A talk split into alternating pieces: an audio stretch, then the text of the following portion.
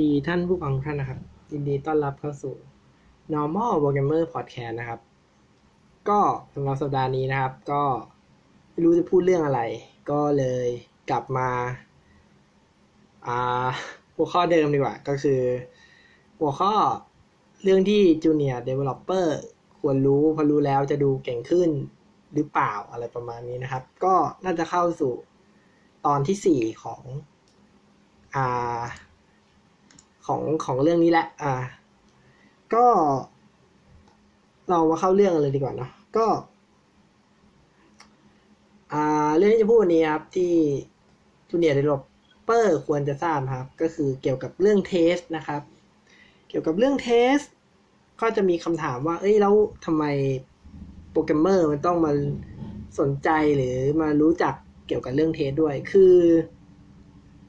คือจริงๆมันมันก็เกี่ยวพันกันแหละ คือเวลาเราเขียนโค้ดเนี่ยเราก็เขียนโค้ดเป็นฟังก์ชันเป็นงานอะไรอย่างนี้ใช่ไหมพอเขียนเสร็จเราก็ต้องมี test ในส่วนของตัวเองให้เรียบร้อย แล้วก็ค่อยส่งไปให้อีกแผนกหนึ่งที่เขาจะเรียกว่า QA เนี่ยเป็นคนทำการ test เนาะอ่าก็ถามว่า ถามว่าทำไมต้องรู้ เพราะว่าเดี๋ยวนี้โปรแกรมมันซับซ้อนขึ้น อะไรหลาย ๆ อย่าง มันก็เริ่ม เขาเรียกว่าอะไรมันซับซ้อนใช่ไหมการที่จะเทสโดยให้ QA เขาเทสคือมันจะมีนิสัยไม่ค่อยดีนิสัยหนึ่งซึ่งโปรแกรมเมอร์จำนวนหนึ่งเป็นผมก็เป็นเหมือนกันนะบางวันที่มันขี้เกียจมากๆ หรือว่าอ่ามันแบบเขาเรียกว่าอะไรอะคือมันเออเหนื่อยไม่อยากเทสอะไรประมาณนี้มันก็จะมีนิสัยไม่ค่อยดีก็คือ เขียนเสร็จแล้วก็ส่งให้ QA เทสเลย ซึ่งมันเป็นสิ่งที่ไม่ค่อยถูกต้องเท่าไหร่ เพราะว่า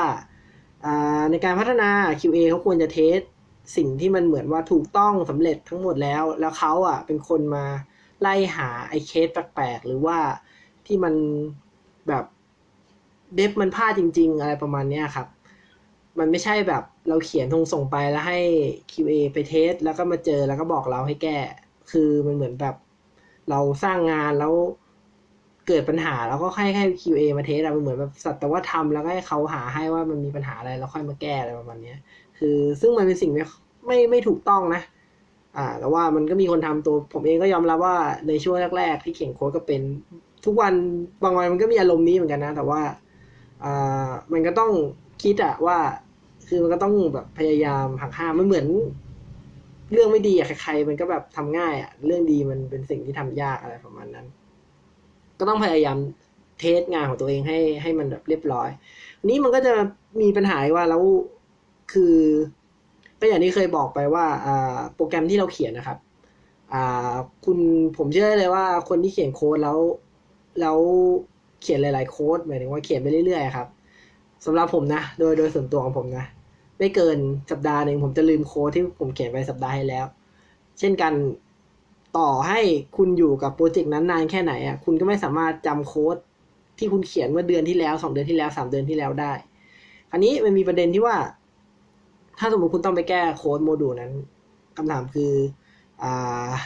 คุณจำไม่ได้ว่าโมดูลนั้นมันทำงานอะไรบ้าง เคสทั้งหมดมีมันมีอะไรบ้าง พอคุณรู้ไม่หมดใช่ไหมคุณไปแก้ คุณก็ก็แก้เฉพาะส่วนที่คุณ เหมือนแบบมันมีงานใหม่มาคุณแก้คุณก็ทำเฉพาะส่วนนั้น แล้วก็ แก้เสร็จปุ๊บแล้วก็ส่งให้ QA test QA เขาถ้า QA ที่ดีนะ บริษัทที่ดีเขาจะมี test case เก่าทั้งหมด เขาก็จะไปนั่งไล่ test test case เก่า เรื่อยๆ ถ้าโชคดีมันจะเจอเคสที่การเปลี่ยนแปลงครั้งครั้งใหม่อะไปกระทบกับรอบเก่าที่ทำที่เคย test อ่าที่มันมีอยู่แล้ว เหมือน logic อะว่าง่ายๆวันหนึ่งเรามันบอกให้แสดงใช่ไหมแล้ว พอมันมี requirement ใหม่มาบอกเฮ้ยไม่ต้องแสดงตรงนี้ ซึ่งโอเค มันไม่ต้องแสดงตรงนี้แล้วแต่ว่ามันไปขัดกับ requirement เก่าบางอย่าง ซึ่งอ่ามันก็แสดงแหละ แต่ว่ามันก็มีเงื่อนไขที่มันต้องแสดงแล้วคราวนี้มันตีกันเองอะไรประมาณนั้น คือบริษัทใหญ่ๆ บริษัทดีๆอะไรประมาณนี้ครับเขาเขาจะมีเทสเคสตรงนี้เก็บไว้ อ่าซึ่ง QA ก็ต้องมาเทสถ้าเป็นถ้าเป็นสมัยก่อนเนี่ยอ่า เขาก็จะเทสมือกัน แต่ว่าเนื่องคือโปรแกรมมันก็จะไม่ซับซ้อนนะสมัยก่อน โปรแกรมมันมันไม่ได้อเนกประสงค์ขนาดนี้คือ ลองนึกภาพเครื่องคอมพิวเตอร์ยุคยุคยุคเมื่อยี่สิบสิบแปดยี่สิบสิบปีแล้วมีแต่ command line มาการแสดงผลการอะไรต่างๆ มันมันไม่ได้ซับซ้อนเท่าสมัยนี้ อันนี้มันมีทั้งลากเมาส์อ่ามีทั้งกดคำนวณแบบซับซ้อนอะไรประมาณนี้ครับ ซึ่งมันก็ คือคนที่มา test อะมันก็มา run มาทำมา run test เนี้ยได้ทั้งหมดไม่ได้โปรแกรมเมอร์ก็จำไม่ได้ มันก็เลยเกิดสิ่งที่เรียกว่าอ่า test ที่มันเป็น auto ขึ้นมาอ่านั่นแหละมันก็คือเข้าสู่เรื่อง test ที่ผมจะเล่าให้ฟังเรื่องนี้เองพูดยาวมาก คือ test ที่ผมจะพูดถึงเนี่ยก็จะเป็น test หลักๆ ลองไปหาอ่านได้นะครับ ในในเน็ตก็จะมีพูดคล้ายๆผมอะแต่รายละเอียดอาจจะไม่เหมือนกันบางบางที่เขาก็แบ่งไม่เหมือนกัน ก็จะแบ่งเป็น สามหลักเนี่ยสามสามอย่างใหญ่ๆนะมันจะเรียกว่า unit test integration test แล้วก็ UI test เนาะ UI test ก็อ่าแล้วก็จริงๆ มันจะมี manual test อีกก็คือใช้คน test เลย แต่ว่ามันไม่ได้อยู่ในในหมวดหมู่ของ auto automate test เนาะก็คือ test ที่เราที่ผมพูดถึงนั่นแหละไอ้เรื่อง test ที่มันจะเป็นแบบ auto อะไรประมาณเนี้ยก็เลยไอ้ manual มันก็ง่ายๆแหละครับ ก็เอาคนมา test จริงๆนั่นแหละ ถามว่าทุกวันนี้มันยังมีคนทำอย่างนั้นอยู่ไหมมีนะครับ อันนี้คือเคยคุยกับคนที่เขาทำงานธนาคารมาไอ้พวกแอป เช่น SCB Easy K PLUS อะไรอย่างเงี้ยครับ ต่อให้เขาท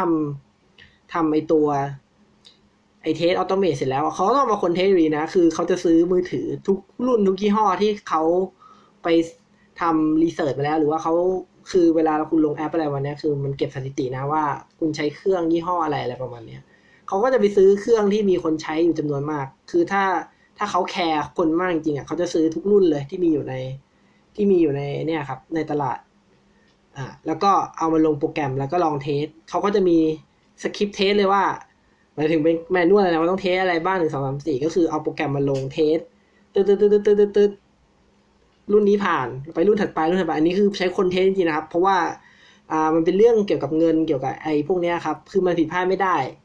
คือมันผิดพลาดได้แหละ คือมันไม่มีอะไรที่ไม่ผิดพลาดหรอก แต่ว่ามันไม่ควรจะผิดพลาดเลย เพราะว่ามันกระทบกับความน่าเชื่อถืออะ มันเหมือนแบบคุณโอนเงินแล้วมันมีปัญหา หรือว่ามันแสดงผลประหลาดประหลาดอะ เกี่ยวกับแอปโอนเงินอะ คุณ คุณคิดว่า อ่า คุณจะเสียความมั่นใจกับ เหมือนว่าคุณเสียความน่าเชื่อถือกับการใช้แอปนี้ไปเลยนะ คุณลองนึกภาพว่า SCB Easy แบบกดโอนเงินแล้วมันแสดง โอนเงินผิด หรือแสดงผลผิดอะไรเงี้ย คุณคิดว่า คุณเป็นคนใช้คุณจะรู้สึกไงอะ แบบ เฮ้ย เงินโอนเงิน ถ้ามันเป็นเคสเล็กๆเช่นโอนเงินร้อยหนึ่งอะไรอย่างงี้มันก็ยังพอพอได้ใช่ไหมแต่มันโอนเงินเป็นหมื่นเป็นแสนล่ะ แล้วถ้ามันผิดพลาดอะ คุณจะแบบโอ้กูไม่กล้าใช้ละโอเคอันนี้ไปไกลล้วก็กลับมาเนาะกลับมาไอ้เมื่อกี้ไอ้แมนนวลเทสพูดไปล้วอ่ากลับมาที่unit test เนาะ unit test มันก็คือ test อันนี้เป็น test ที่อยู่ภายใต้ คนทำส่วนใหญ่จะต้องเป็น developer ทำ unit test คือมันจะเป็นการ test ในส่วนโค้ดที่เราเขียนในที่ที่ที่ dev เขียนนั่นแหละโปรแกรมเมอร์เขียนนั่นแหละ ก็ประมาณว่าเราเขียนฟังก์ชันนี้สมว่าฟังเป็นตัวอย่างคลาสสิกเลยฟังก์ชันบวกเลขเนี้ยเราก็ต้องเขียนไอตัว unit test มาทดสอบว่าไอโค้ดของเราอะที่เขียนบวกเลขอะครับ มันทำงานถูกหรือเปล่าหรือว่าบวกเลขมันกระจอกไปจริง ๆ ลองนึกภาพแบบ อ่าทำสรุปไอเนี้ยครับ สรุปเงินช่วงเที่ยงคืนอะไรประมาณเนี้ยว่า วันนี้รายรับสรุปรายรับรายจ่ายของบริษัททุกเที่ยงคืนอะไรอย่างเงี้ยเออถ้าเทสโมดูลประมาณเนี้ยเนี่ยแหละจะเริ่มยากแล้วคุณก็ต้องมาว่าคุณเขียนโค้ดเสร็จอะครับ มันก็จะมีเงื่อนไขมากมายมหาศาลเลยว่าเอ้ยถ้ามันเป็นของบริษัทนี้คือรายรับ หรือว่ารายจ่ายอ่าเข้าบัญชีนี้มันคือรายรับ หรือรายจ่าย มันเป็นเดบิตมันเป็นเครดิตมันเป็นอะไรบ้าๆบอๆที่เขาสร้างขึ้นมาครับนั่นแหละ เราก็ต้องมาเขียนคือโค้ดตัวนั้นก็คือมันเป็นฟังก์ชันในการอ่าเรียกเป็นโมดูลก็ได้อะเป็นโมดูลหรือเป็นออฟอ่าเป็นฟังก์ชันที่ทำไงกับการสรุปยอดเงินตรงนี้ครับ ว่าอ่ารายรับรายจ่ายอะไรประมาณนั้น เราก็ต้องมาเขียนโค้ดไอ unit test ก็คือ dev นี่แหละเขียนว่าไอโมดูลเนี่ยมันทำงานอะมันทำงานได้ถูกต้องจริงหรือเปล่า คราวนี้ลึกลงไปใน unit test unit test จะเป็นการ test เฉพาะส่วน ก็คือสมมุติว่าโมดูลสรุปเงิน ก็จะทำหน้าที่แค่ มันก็คือจะ test สรุปเงิน ถ้ามันไปยุ่งเกี่ยวกับ เช่น การดึงข้อมูลจาก database อะไรเงี้ย unit test จะไม่ครอบคลุมส่วนนั้น unit test จะสนใจเฉพาะแค่ว่า ถ้าเอาข้อมูลมาให้ผมแบบนี้แบบแบบถูกต้องนะ มันจะต้องได้ผลลัพธ์อย่างนี้ แล้วก็ test ว่าถ้าสมมุติว่าต่อ database ผิดพลาด error ประมาณนี้ ตัวฟังก์ชันเนี้ยจะตอบสนองยังไง เช่น จะ error จะเขียน log จะ alert ไปหาใครอะไรประมาณเนี้ยครับ ตัวไอตัว unit test มันจะทำประมาณนี้ คราวนี้ก็จะมีคำถามเพิ่มเติมว่า เอาเฮ้ย แล้ว test เฉพาะโมดูลแล้วไอโมดูล database อะ มัน มัน มันเขาเรียกว่าอะไรนะ มันจะเอาข้อมูลมายังไงอะไรประมาณนี้ unit test เขาก็จะมีวิธีของเขาเขาจะเรียกสิ่งที่เรียกว่า mock ก็คือทำตัวจำลองโมดูลที่เกี่ยวข้องขึ้นมา เช่น สมมติว่าผมไปต่อ database ใช่ไหม อะผมก็ไม่ได้ต่อ database จริงหรอกผมก็สร้างสิ่งที่เรียกว่า mock ก็คือสิ่งที่จำลองส่วนที่ต่อ database ใช่ไหมจำลองในส่วนนั้นขึ้นมา แล้วก็สมมุติว่าให้มัน return ค่าออกมาในฟอร์แมตที่ไอตัวโมดูลที่เป็นทำการสรุปเนี่ยต้องการประมาณนั้นเลย ถ้าสมมติว่ามัน error แล้วมัน alert อะครับ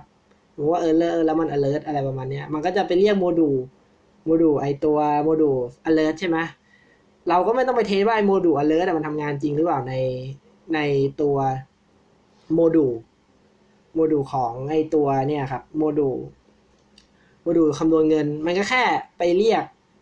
ไปเรียกตัว mock ของไอโมดูลแจ้งเตือนอะโมดูล alert อะแล้วเราก็แค่มาตรวจสอบว่ามันถูกเรียกจริงหรือเปล่าแค่นั้น เราไม่ได้ต้องสนใจว่าโมดูลมันทำงานต้องหรือเปล่า unit test คือ test เฉพาะส่วนโมดูลที่เรากำลังสนใจหรือกำลังทำงานอยู่อาจจะให้เข้าใจตรงนี้เพราะว่า เดี๋ยวมันจะมีเทสอื่นๆ ตอนที่ผม ทำงานแรกๆอะคือมันมันมันตีกันหมดเลย unit test integration test UI test อะไรประมาณเนี้ยก็อยากจะเข้าใจว่า unit test เทสเฉพาะส่วนที่เราสนใจ ไปต่อ database สมมุติว่าคำทำส่วนที่คำนวณเงิน ก็สนใจเฉพาะการคำนวณเงิน ไม่ได้สนใจการดึงข้อมูลจาก database การไปเรียก alert ว่ามันจะเวลาเกิด alert แล้วจะไปเรียกโมดูล alert ก็ไม่ได้สนใจว่า alert ทำถูกหรือเปล่า สนใจว่า database ทำถูกหรือเปล่า สนใจเฉพาะว่า กรณีที่ database ให้ข้อมูลมาแบบนี้ มันต้องทำงานอย่างนี้ถูกต้องหรือเปล่า ถ้า database ให้ข้อมูล error มาแบบนี้ มันจะต้องไปเรียกโมดูล alert มันถูกเรียกจริงหรือเปล่า ตัว unit test จะเขียนประมาณนี้ ก็แต่รูปแต่ละภาษาก็จะมี lib มีเฟรมเวิร์กสำหรับการ test อยู่แล้ว ถ้าเป็นของอ่า Java ก็จะมีอ่า JUnit JUnit ก็เนี่ยแหละครับ test ตัวอันนี้เลย เขียนตัว JUnit แล้วก็ทำ unit test ได้เลยของ Golang น่าจะมี test อยู่ใน built-in เลย ก็คือใช้ built-in test ของตัวอ่า Golang ได้เลย ภาษาอื่นก็มี unit test หมดก็ลองลองไปหาดู unit test ก็เป็นส่วนที่เดฟต้องเขียนร้อยเปอร์เซ็นอันนี้ พยายามเขียนกันนะครับ ถ้าสมมุติว่ามีเวลา อะคราวนี้มันก็จะมีคำถามอีกคำถามมันเยอะมาก คือ แล้วมันจะต้องเขียน unit test กี่เคสอะไรประมาณนี้ อันนี้ก็เป็นคำถามที่ ที่ผมก็สงสัยตอนที่เริ่มหัดเขียน unit test คำตอบคำตอบคือบอกไม่ได้ว่าจะต้องเขียนกี่ test กี่เคส มันอยู่ที่คนเขียน unit test นะครับว่าคือคุณน่ะ คุณเป็นคนเขียนโค้ดชุดนี้ขึ้นมา คุณย่อมรู้อยู่แล้วว่ามันจะมีประมาณกี่เคส เพราะว่าคุณรับ requirement มา คือ requirement คือโปรแกรมเมอร์ครับ เวลาเป็นโปรแกรมเมอร์ที่ดีนะเขาจะไม่ได้รับคือเวลารับงานมาอะไรเงี้ยเขาจะไม่ได้คิดเฉพาะเคส ที่มันเป็นเคสปกติ มันจะมีเคสปกติแบบหนึ่งแบบสองอะไรประมาณนี้ก็มีมาละเสร็จปุ๊บแล้วพอเอามาเอาไอ้เคสพวกเนี้ยมาประกอบกับการเขียนโค้ดด้วยแล้วอะ่ะ คุณเป็นคนเขียนโค้ดเองคุณจะรู้เลยว่า เอ้ย อย่างไอ้ที่ผมบอกอะว่าโมดูลอ่าคำนวณเงินมัน error มันจะต้องไปเรียก alert อันนี้คุณก็เป็นคนรู้เองดังนั้น คุณก็เป็นคือคุณเป็นคนรู้ทั้งหมดอะว่ามันมีกี่เคสประมาณนั้น คุณก็เขียนทุกเคสที่คุณรู้ก็ได้ หรือคุณจะเอาเฉพาะเคสที่มันสำคัญสำคัญ เช่นอ่า success case ว่ามันจะต้องสำเร็จส่วนส่วนเป็นอ่าเขาเรียกว่าอะไรนะเคส exception case อะไรเงี้ยก็ให้มัน throw exception ออกไปก็ดักเฉพาะ throw exception อะไรประมาณนั้น คือเขียนเท่าไหร่ก็ได้ แล้วแต่คุณแล้วก็เวลาแล้วก็ความสำคัญของโมดูลนั้น คืออุดมคติครับ เรื่องดีอุดมคติ ก็ถ้าสมมุติว่า อุดมคติเลยนะ คนทุกคนไม่ควรจะเป็น คือไม่ควรทำเรื่องไม่ดี แต่ว่า อ่าอย่างเช่น อ่าถ้าคุณจะจัดการกับโจรเนี้ยโจรจะมาฆ่าคุณ the best case ก็คือคุณจะไม่ฆ่าโจรใช่ไหมคุณก็แค่แบบเฮ้ยหยุดยิงเธอเราคุยกันด้วยพูดด้วยเหตุผลอะไรอย่างนี้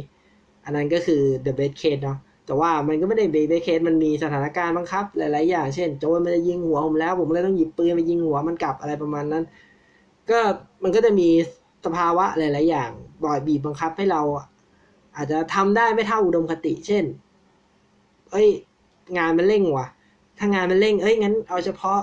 success case ไหมเคสหลัก อ่าไอ exception case ไม่ค่อยเกิดหรอก อะไรประมาณนั้นก็เขียน unit test เฉพาะ success case หรือเคสสำคัญอะไรประมาณนั้น ก็แล้วแต่ เงื่อนไขปัจจัยหลายๆอย่างว่ามันจะเป็นยังไงเนาะประมาณนั้น อ่า unit test ก็น่าจะประมาณนี้ ถ้า อ่า ไม่เข้าใจลองไปเสิร์ชดูในเน็ต จะมีคนอธิบาย แต่ว่าช่วงแรกคุณคุณจะมึนแน่นอน ผมบอกเลยเพราะว่าผมก็มึนอยู่หลายเดือนเหมือนกัน อาจจะเป็นปี ต้องมาเริ่มเขียนจริง ๆ คือ คุณต้องเริ่มเขียนจริง ๆ กับงานจริง ๆ อะ คุณจะค่อยๆเริ่มเข้าใจว่าทำไมมันต้องมีสิ่งที่เรียกว่าม็อก ทำไมมันต้องเทสเฉพาะส่วนทำไมทำไมทำไมไอ้ที่ผมบอกไปอะ ตอนนี้คุณไม่เข้าใจหรอก แต่ว่า ถ้าคุณได้ไปลองเขียนอะไอสิ่งที่ผมบอกมันจะค่อยแบบเออทำเออว่ะมันต้องทำแบบนี้เออทำไมมันเป็นอย่างนี้ ก็คือฟังแล้วก็ไปลองเขียนดูแล้วเราจะเข้าใจต่อไปก็จะเป็นสิ่งที่เรียกว่า indication test indication test มันก็คือการ test ก็คือเอาแต่ละโมดูลอะไอ unit test เป็น test เฉพาะโมดูลใช่ไหมอ่าไอตัว โมดูลคิดเงินก็ test เฉพาะส่วนโมดูลคิดเงินไอโมดูลดึงข้อมูลจาก database ก็ test เฉพาะส่วนดึงข้อมูลจาก database อะไรประมาณนั้นส่วน alert ก็ทำส่วน alert indication test คราวนี้ก็คือเอาไอโมดูลพวกนั้นอะสร้างขึ้นมา จริง ๆ แล้วมาประกอบกัน indication test เนี่ยจะเป็นเทสที่เริ่มลำบากลำบากแล้วเพราะว่ามันจะต้องสร้างสิ่งนั้นขึ้นมาจริงๆอย่างสมมติไองานคิดเงินตอนเที่ยงคืนที่ผมบอกสรุปยอดรายรับรายจ่าย ของบริษัทตอนเที่ยงคืนแล้ววันเนี้ยอันนี้คำถามคือ พอมันต้อง test จริงอะโมดูลต่อ database ก็ต้องมี อาจจะต้องมีตัว database จริงๆโผล่ขึ้นมาโมดูล alert ก็ต้องมีโมดูล alert จริงๆโผล่ขึ้นมา แล้ว alert มันจะยิงไปไหนไอตัวคำนวณเงินก็ต้องโผล่ขึ้นมาจริง ๆ อะไรประมาณนั้น ตัวคราเนี้ยมันก็จะมาเทสกันจริง ๆ ว่า เอ้ยถ้ามันเชื่อมต่อจริง ๆ แล้วอะมันทำงานได้หรือเปล่า ก็ โดยโดยโดยที่ทำงานมานะครับไอไอการทำ indication test เนี่ย มันเขาเรียกว่าอะไรอะ มันเปลืองกำลังในระดับที่แบบเหนื่อยมาก เพราะว่าตอนจำลอง database จริง ต้องจำลองส่วนที่เป็น SMS จริงขึ้นมาไอระบบ alert สมมติว่าเป็น SMS ก็ต้องทำรอย SMS จริงขึ้นมาอะไรประมาณนี้ก็ยากเพราะว่าต้องแบบสมมุติคุณต้องไปตั้ง database เอา data ที่จะ test จริง ๆ มา เป็นชุดทดลองจริง ๆ แบบไป save ใน database จำลอง database จริงถ้าถ้าถ้าโชคดีหน่อยก็จะเป็น database mock เช่นอ่าอ่าไม่เชิง mock หรอก database ที่แบบใกล้เคียงของจริงเช่น in memory database เพื่อทดสอบว่าดึงข้อมูลจาก database ออกมาได้จริงหรือเปล่าเอไอตัวยิง alert เนี่ยก็อาจจะเป็นเราไอตัว alert ที่สร้างมาจริงๆ แต่ว่ายิงยิงแบบไม่เสียตังค์แล้วนะยิงไป SMS จำลองแต่ว่าทำงานคล้ายของจริงอะไรเนี้ยก็ต้องมาเซตของจริงให้มันแบบใกล้เคียงของจริงที่สุดแล้วก็ทำงานกันดู เท่าที่ผมทำทำทำงานมาเนาะอ่า integrate คือถ้าทำ unit test แล้วอะ integration test มา test อะโอกาสน้อยมากที่มันจะจะแบบ ไม่ไม่ลงล็อกกัน แต่ก็มีนะไม่ลงมันจะมีบางบางเคส เช่น อ่าอ่ามันจะมีเคสต่อ database แหละคือ database มันจะมีแบบบางอย่าง เช่น อ่า field นี้มันห้าม null หรือว่าลบเอ็กอ่าลบ Data ที่เป็นเนาอะไรประมาณนี้คือใน manual อะไม่ได้บอกว่ามีเคสนี้ ผมก็เลยแบบ เออ มีไม่มีก็สั่งลบไปเลยอันนี้พอไปสั่งลบปุ๊บมันบอกว่ามันไม่มี key นี้อยู่จริงในใน database มันก็ throw error มาแทนที่จะแบบปล่อยผ่านเลยวันนี้ก็จะมีเคสประมาณนี้ที่เจอ ก็คือสิ่งที่อ่านใน manual กับที่ทำจริง ๆ มันมันไม่ตรงอะไรประมาณนี้ หรือว่าอ่าอาจจะไปเขียนเป็นโมดูลเนี้ยแล้วคนคนที่เขาเขียนนะมันก็จะเช็คประมาณว่า อ่าถ้าสมมติส่งค่า null มา มันจะ throw เป็นอ่า illegal argument exception ใช่ไหมแต่ว่ามันเป็น runtime error ไง มันไม่ได้เป็นแบบ exception ที่บังคับให้ให้ catch ผมก็ไม่รู้ว่า เออ มัน มันแบบ อ๋อ ถ้ามันไม่เจอ มันจะอ่ามันจะ throw ถ้าสมมุติว่าส่ง null หรือค่าที่ไม่มีอยู่ใน database จริง มันจะ throw error อะไรประมาณเนี้ย ก็ ก็จะเจอ จะเป็นเคสประมาณนี้ ส่วนใหญ่ก็มาดู ก็มาคุยกันอ๋อถ้างั้นผมก็ต้องเช็คก่อน ก็ไป ควานใน database ดูก่อนว่ามีไหมถ้าไม่มีก็สั่งลบอะไรประมาณนั้น หรือว่าก็ไปคุยกับฝั่ง database ว่าอ่าฝั่งที่เขาเขียน connect database นะว่าเออ standard เป็นแบบนี้ใช่ไหมหรือว่าเออเขียนผิดเพราะว่าโมดูลนี้หรือเปล่า ก็จะต้องคุยกันประมาณนั้น integration test ก็ประมาณนี้ เขียนยากผมเคยเขียนอยู่ประมาณอ่าสี่ ประมาณอ่าสิบยี่สิบเคสมั้งก็ก็ก็เหนื่อยแล้ว เพราะว่ามันต้องคืองานผมมันต้องต่อจำลอง database อะไรเงี้ยคือตอนจำลอง database เหนื่อยมากเหนื่อยเหนื่อยแบบเหนื่อยโคตรเลยนั้นมันก็จะเป็นคล้ายๆ ทรงพีระมิดอะครับ ก็คือ unit test จะเป็นฐานล่างพีระมิดก็คือ มันเป็นการจำลองทั้งหมดเนาะดังนั้นเคสที่จะเขียนอะมันจะเขียนได้เยอะ เพราะว่ามันเป็นการจำลองมันไม่เหนื่อยในการไปสร้าง database สร้างไอ SNS จำลองอะไรที่ที่ผมพูดเมื่อกี้นะพอเป็น integration test อะ อ่า มันก็จะแบบ อะ เริ่มประกอบไปแล้วแต่ว่า มันคือมันประกอบไปแล้วแหละ แต่ว่าอาจจะเป็นแค่แบบสั่งโค้ดรันแล้วไม่ได้ยุ่งเกี่ยวกับ UI ส่วนใหญ่ indication test จะไม่ค่อยเกี่ยวกับ UI จะเป็นโค้ดกับโค้ด อะ ส่วนสุดท้ายจะเป็นตัว UI test UI test เขาเนี้ยมันจะคือ ใช้ใช้หน้าจอจริงๆละแบบแอป ถ้าเป็นเว็บแอปก็คือจำลองเว็บแอปโผล่ขึ้นมากรอกข้อมูลล็อกอินเข้าไปทำอะไรประมาณอย่าง ยไอตัว UI test เนี้ยมันจะเหมือนเป็น story ในการมาใช้แอปของคุณเลยว่า เวลาคุณมาใช้แอป เนี่ยมันต้องทำอะไรบ้างเช่นล็อกอินล็อกอินเสร็จเข้ามาทำอะไรเพื่อให้จบงานงานหนึ่งอันเนี้ยจะเป็น test เหมือนแบบระบบจริงเลยเขาก็จะบิวตัวทั้งระบบขึ้นมาทั้งระบบเลย แล้วก็เหมือนแบบเขาจะมีสิ่งที่เรียกว่าอ่าถ้าอย่างทางเว็บเนี่ยเขาจะเรียกว่าซีลิเนียมเขาก็จะเปิดไอตัวแอปตัวเนี้ยไอแอปซีลิเนียมจำลองหน้าเว็บขึ้นมา แล้วมันก็จะเหมือนแบบมีคนมากด กรอก username password ไปกดปุ่มนี้ปุ่มนี้ปุ่มนี้อะเออคนเขียนเขาก็จะเขียนประมาณเนี้ยมันก็จะทำงานเหมือนคนจริง ๆ เลยเหมือนแบบ ถ้าสมมติจองโรงแรมมันก็เหมือนคุณเข้าไปเว็บจองโรงแรมคลิกตรงนี้ใส่ชื่อโรงแรมวันนี้ มันจะต้องมีโรงแรมนี้ขึ้นมาแล้วกดจองอะไรวะเนี้ยคือ มันจะเป็น step อย่างนั้นเลย แต่ว่ามันจะเป็นคนทำอ่า ไม่ใช่คนทำเป็นแบบโค้ดทำที่จำลองให้เหมือนคนทำเขาจะมีต่อเลยว่าอ่าเปิดมา มันจะต้อง render ไม่เกินสามวิ แล้วจะต้องมีปุ่มนี้ขึ้น แล้วมันต้องอยู่ตรง จุดตรงนี้ ID ประมาณตรงนี้แล้วก็กดเข้าไปกดแล้วมันจะต้อง render ค่าอะไรขึ้นมาประมาณเนี้ยไอตัว UI test เนี่ยก็จะนั่นแหละ ยากที่สุดแล้ว แล้วก็เปลืองพลังงานที่สุดในการทำด้วยเพราะว่าต้องบิวเกือบจะเป็นของจริงขึ้นมาเพื่อ test ทั้งหมดอะไรประมาณนี้แล้ว มันจะมีแบบอย่าง unit test อะเวลามัน error เรารู้เลยว่ามันเป็นที่เราเขียนโค้ดผิด integration test error ก็ประมาณ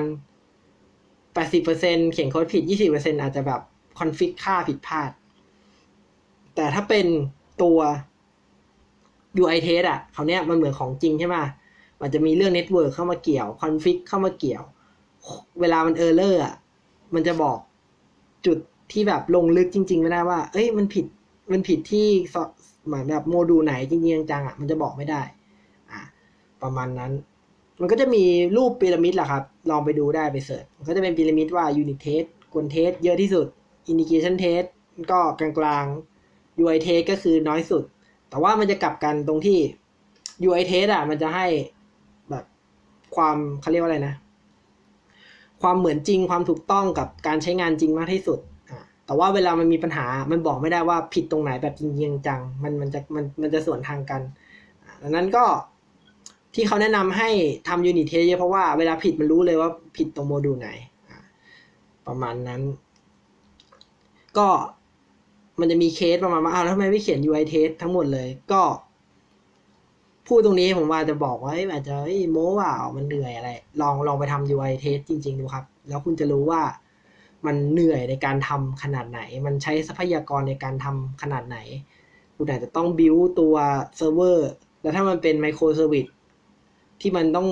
สตาร์ทขึ้นมาเจ็ดแปดไมอ่าเจ็ดแปด service เพื่อมา test งานงานหนึ่งอะ ผมบอกเลยโอ้โหสนุก บอกเลยว่าสนุกครับ ลองลองดูได้อ่าเขาก็เลยนิยม unit test เยอะๆอ่า เพราะว่าเป็นด่านแรกเจอก็รู้เลยบางที่เขาจะเป็น step เลยนะว่าต้อง unit test ผ่านหมด integration test ผ่านหมด แล้วค่อยไป UI เทสอะไรประมาณนี้ เขาก็จะมี pipeline มันจะมีเรื่อง pipeline เดี๋ยว pipeline ค่อยคุยกัน เอาเอาเรื่อง test ก่อน เออ แต่ว่าเรื่อง test มันก็หมดแล้วเนาะ ก็ test ก็น่าจะน่าจะหมดแล้วก็สามอันเนาะ มี unit test indication test แล้วก็ตัว UI test อ่าสามอัน ก็ตอนแรกว่าจะพูดอีกเรื่องแต่ว่าดูเวลาแล้วเหมือนผมจะฝอยเยอะเกิน มันน่าจะเกินเวลาสามสิบนาทีแล้ว ก็ ก็เก็บไว้ตอนหน้าแล้วกัน เออ จะได้มีเรื่องสัปดาห์หน้าจะได้มีเรื่องพูดด้วย ก็สำหรับตอนนี้ก็อาจจะขอจบเพียงเท่านี้แล้วกันครับ ครับ รอเจอกันสัปดาห์หน้าครับ ครับ สวัสดีครับ